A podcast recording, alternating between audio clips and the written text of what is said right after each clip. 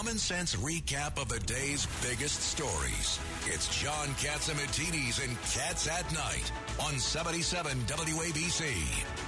Breaking news, WABC. S&P 500 posts a worst first half since 1970. The Nasdaq falls more than 1% to end the quarter. We're about we're on the brink possibly of a recession bringing us in right now to tell us more about what the heck is going on with the markets. Charlie Gasparino, is there any hope in the future but things are not looking good? Well, uh, no, I don't think there is, and I think it's a, you know it's obviously that very heavy hand of the Fed raising interest rates is going to slow stuff down, and you know the fiscal policy is a mess. I mean, there's literally no uh there's no stimulus in this fiscal policy. It's all about taxes and you know that they, they he would like to Biden would like to spend more, but you know that's not going to happen. Uh, he would also like to tax more. Uh, that might happen. Uh, there's already high taxes and high regulatory burden in the system, so I think you know they're setting themselves up to just to get screwed here. I mean, it's just there's no way out of it unless Joe Biden, when he as soon as he for the last three years has sounded more like Bernie Sanders than even Barack Obama. he's been incredibly socialist over the last three years in terms of what he's called for in terms of government spending and things of that nature. He would have to literally do a 180 and start emulating our friends Larry Kudlow and Art Laffer to uh, to change to change the trajectory of the economy from going down. But it's going down. Governor There's Paterson. No so, Charlie, 52 years ago, which was the last time the S&P 500 performed even worse than it did in this right. last six months, President Nixon very uh, it was very unique. What he did it, it, within the next year was to change the exchange rate, and that really put the economy back on course. I can't. I can't believe you think the '70s economy went back on course. We had massive stagflation. We had uh, we had an we had an oil crisis, obviously, but we we had a lot of problems in no, this we, country that that was spurred by a lot of the actions that Nixon took. Um, and and the Federal Reserve. Uh, it was a guy named Arthur Burns that, that ran the show back then. I mean, we did not have a stable dollar back then, and I think the the the problem is with with I mean, we're obviously in a different situation now. Uh, but you literally have restrictive fiscal and monetary policy staring you in the face. We should point out that even when Obama, coming out of the financial crisis, had massive stimulus from the Federal Reserve, and he act, we actually had some stimulus in fiscal policy, the economy still ran pretty slow. One of the reasons why is because he ramped up regulations. He also tried to raise taxes a gazillion times and ultimately did. Um, that is a problem for businesses, and I'm telling you, you can't escape it. If You're going to increase regulation. You're going to do stuff that constrains supply, while the Fed is doing is in, enacting monetary policy that also that constrains demand. Well, then you're going to have an issue. I mean, it's it's a bad issue. It's you have a bad problem here. I got a lot of smart guys in this room, so maybe one of you guys can answer this question. When has it ever happened that you put more taxes on people and that actually helps the economy? Now we're talking about congestion pricing coming to Midtown Manhattan uh, by the end of 2023. They're talking about more taxes. Biden admits that we're going to have to tax our way out of this recession. I mean, has it ever happened in history that the more taxes you pay, the better it is for the economy? Has that ever happened? I'll start it off with Charlie. I don't know what do you, how, how you tax your way out of a recession unless you want to cut taxes. Uh, I mean, it's such a stupid thing to say, but you also got Sweden mixed up with Switzerland today. But, but you know, yeah. And by the way, that's not the worst of it. I mean, I can you can almost see how he can screw that one up. Not that they're geographically aligned, but you know they have S's in the names, S and W's in the name. but um, you know, I think the only time you can kind of make that case was what Bill Clinton did in the 1990s, where you know, he had Bob Rubin. I mean, different economic scenarios. He raised taxes. He put all the the, the revenue went mostly for um, for, for budget uh, reduction um, or deficit reduction. Um, he also cut back on military spending and things of that nature. Um, and then within a couple of years, we did have uh, a, um, a obviously a, a robust economy. Um, now he would say his tax policies help that. Others would say, well, actually, it slowed it down. We were in a improving economy in George Bush's last in the last uh, year of his administration. It was slow moving, but it was it wasn't a recession, and the the tax the tax increases, the Clinton tax increases, slowed things down.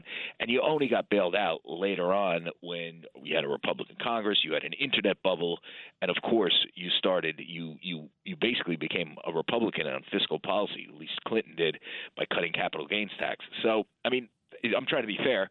That was that's the last time I've you can make a case. Charlie Ed Cox, Ed, Ed, Ed, Cox here, bringing yeah, it up to date. Here's the big question: The Atlanta Fed just came uh, out and said uh, we're now got two quarters uh, of uh, of uh, economy that's not growing. That's a recession. Are we in a recession or not? Uh, you know, it, you're usually the numbers usually catch up later. So we probably are. you know, I got news like, for like, you, you guys. Know, you know when they, the official numbers that, say it's two quarters, you know they they revise stuff, and then you find out later. I mean, I think we are because everything everybody's cutting back on stuff. Hey, Charlie, this is Rudy Washington, and I'm laughing with Ed here because um, what Wall Street calls a recession, Middle America calls a depression. Yeah. yeah, recession's when it's next door. When it happens at your house, then you call that a depression. Uh, that's true. Uh, I, I mean, if you think about it, inflation really is a tax increase on the working class in middle America, right? For average people. Yeah, it's going to stop housing. Right. Sure. So, so if you got that, you know, those people are cutting back consumption because they don't have any money. Charlie, it's it's Richard Weinberg. Let me ask you this question: In the Wall Street Journal today, there was an op-ed piece and talked about the the cost of taking care of the national debt because right. of the increased rates. Could you comment to the audience about that? Well, you know, if you raise interest rates, if long bonds sell off, then your your interest rates are going to go, your interest costs are going to go higher. Although what's what's going on right now is that the the bond, the, the long bond is is not is is not gone through the roof. It's it's pricing in a recession. So what you have is, you know, marginally lower interest rates over the last. I would say I've been tracking them like every day. So the last month, I would say. Um, now that isn't reflected yet in, in the in the in the interest rates that they're charging in housing, but at some point it's going to be. Um, so remember, that's what's kind of going on now. But they're right. Um, you raise interest rates, you're going to get you're going to get uh, you know you're going to get deficits. If you have a recession, you're going to get deficits. By the very nature of of a recession, you have an economic slowdown to maintain unless you start cutting the size of the budget which could lead to even more economic slowdown, a, a greater economic slowdown, you're going to have to pay higher interest on your debt. Uh, it's just because you're going to have to issue more of it. So that's the kind of that's kind of what's going on here, and that's why what what Laffer and uh, and Steve Moore wrote today was so important. You can't forget the supply side of the economy. You can raise rates and you can you can do free market stuff like cutting back on regulations, drilling for oil, doing stuff, unleashing capitalism that could help sort of smooth this thing out. So Charlie Ed Cox, so you we've got uh, higher interest rates, we've got inflation, and we've got a recession. So what's the good news? There is none. You know, just so you know, if you had a Keynesian on here, 2024 is two years away. If, if I'm pretty sure that if you had Paul Krugman on here or somebody, you know, Jared Bernstein or someone, they would tear me apart. They're they're economists. I'm just a journalist who covers the economy. Um, but I, I just like the empirical evidence that that you know higher regulations and and, and higher taxes actually improve the economy long term. Yeah, but Krugman is is noted for his prediction that with Biden as president, we're going to have a booming economy. How did that work out? Who Boom is in a, an explosion. well, explosion. Yeah, it's definitely an explosion. Biden today was he was saying it's Russia, Russia, Russia's fault that we have high gas prices, high food prices, everything. I mean, and the answer is simple, John. You've been saying it from the first day when he his first executive order and he canceled that XL pipeline. You called it. It was the attack on the on the oil business of North America, and we went from 13.1 million barrels a day down to 11.1 million barrels a day. Now, two million barrels uh, off set off a, a, a domino effect on the oil industry. And, and John, can you just quickly explain to people because when he says turn on the spigots, we're not saying okay the oil's going to come gushing out, liquid gold, but it sends a message, right? It sends a message to everyone, to the markets, to bring the prices down. Correct? Absolutely, and uh, the yeah, it's priced in the futures market. Yes, right. So that's why uh, it's uh, when they have hope uh, that uh, uh, there's going to be more production. We can produce 15 million barrels in the United States, and Canada could go from 4.6 million barrels to 5.6 million barrels. If that happens, well, the the oil will come down to at least seventy-five dollars a barrel. You know, Joe Biden looks so angry every time you see him. I mean, he looks like he's he's just you know teed off that you know that he's a failure. What. Um, yeah, I mean, and I just don't think he knows what's coming at him. It's going to be a lot more failures.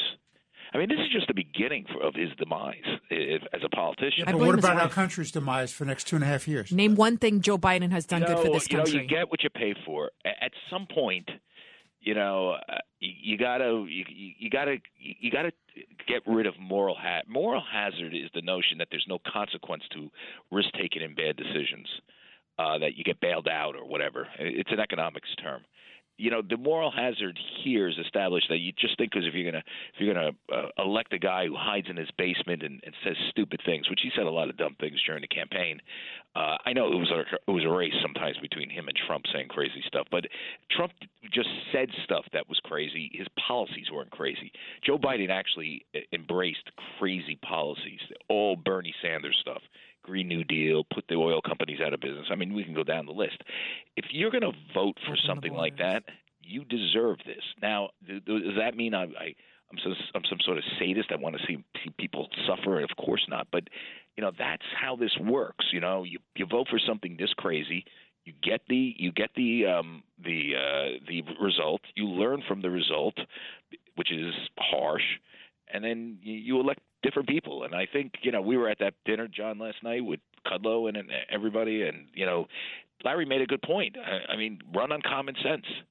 Absolutely. If you run on common sense, and I think maybe that's what people need to hear more common sense. It's not about being a Democrat, not about being a Republican. Right. It's being an American and, and being loyal to them and common sense. Be loyal to America, to, to the United States, and have some common sense, and, and we will prevail. I mean, we had a okay. You know, we had a there was obviously a problem in Minneapolis.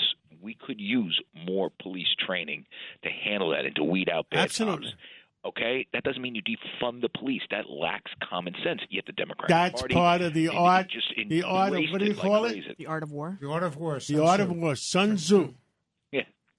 Thank you, Charlie Gasparino, and we'll be catching up with you again real soon. And uh, have a great Fourth of July. Thank you, my friend. Take care. Keep it right here. And Cats at Night, we're going to be talking about how we're going to get New York back. Oh, well, it's open, but we got to get the tourists all back. Dr. Mark Siegel also has some breaking news information on the medical front. And Keep we'll it... be talking about uh, what happened in the Supreme Court today among the people in this office. Absolutely. In the studio. Keep it right here. Cats at Night.